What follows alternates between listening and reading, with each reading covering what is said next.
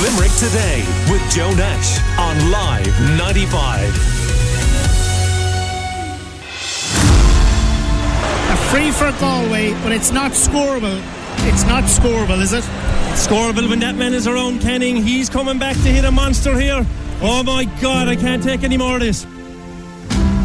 Joe Canning, 48 metres out from his own goal, three in from the near sideline. Here's Canning. Limerick are coming away with. Yeah! Oh,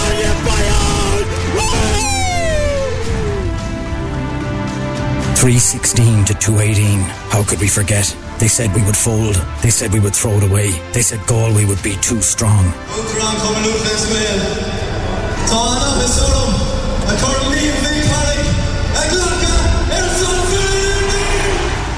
Ghosts of 94 and 96 finally laid to rest. 45 long years. Liam was finally home. You know, we felt over the last 45 years like we were second class citizens when it came to hurling. And today we got over the line. I'm just so happy for everybody here in the stadium and at home in Limerick.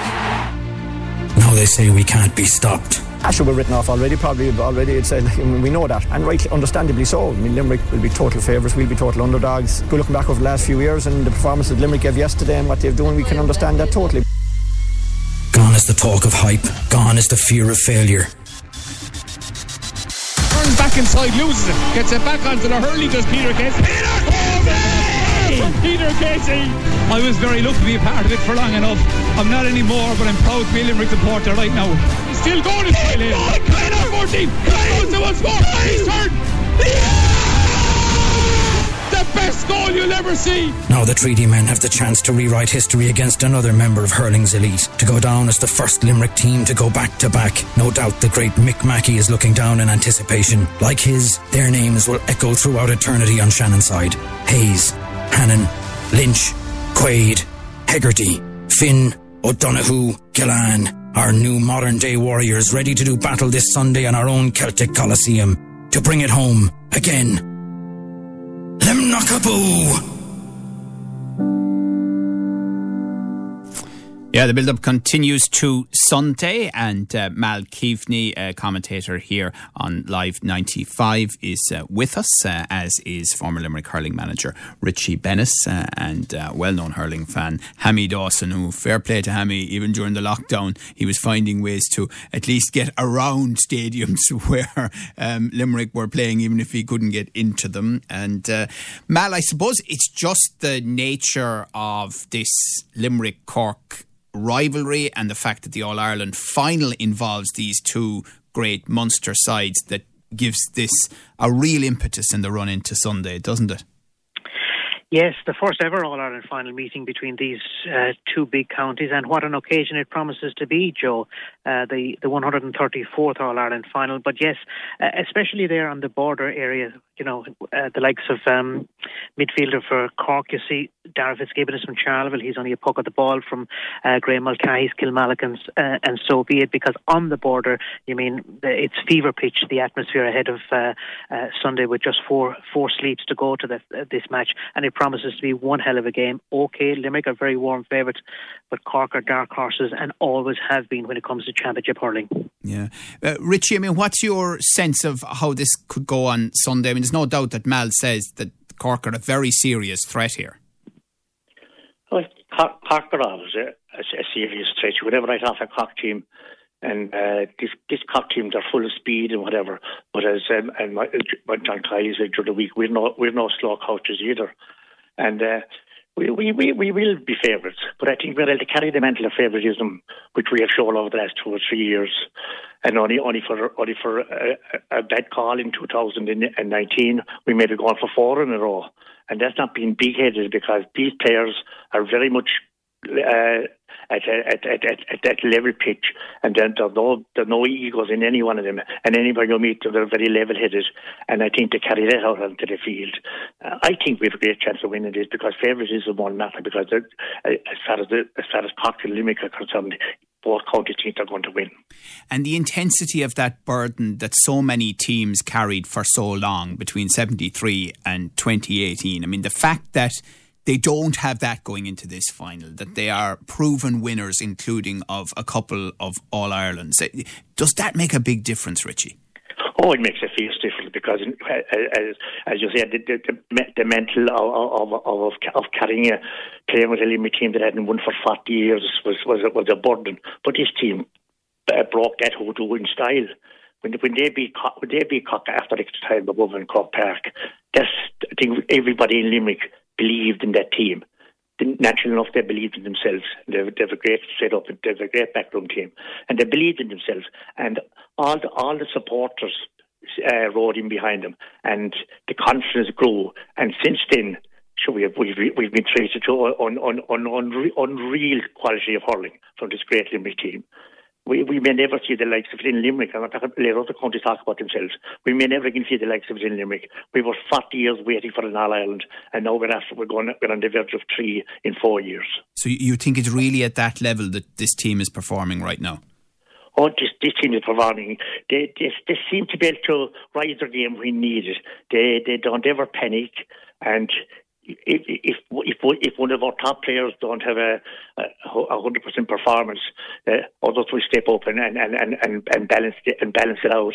So, geez, I, I have great confidence in them. Yeah, and I mean Hammy Dawson. You know, maybe it's just the the fact that. Um, uh, I don't know, the border aspects, as which he says, or whatever, but the level of banter that's developing between Limerick and Cork and the supporters and the two mayors getting involved, and the mayor of uh, Limerick telling us there at the start of the show that they're going to have a, a photographed face off on the border tomorrow, the Lord Mayor of Cork and the Mayor of uh, Limerick. It's, it's, it's a bit special, isn't it, Hammy? Oh, George, it's, it's unreal, and I've, I've never seen the atmosphere of the buzz or anything around that it has been for the last few days in work places where you go and meeting people. Uh, as Richie said, we're so close to Cork there in Melbourne, right on the border. So look, I kind of coincide with what Richie says about the mental favours, but these lads, they're winners. They're, they're, they're winners. They've been there. They, they've they've done it. They've won basically everything they've they've played in Munster Championships, National Hurling Leagues, everything for the last couple of years.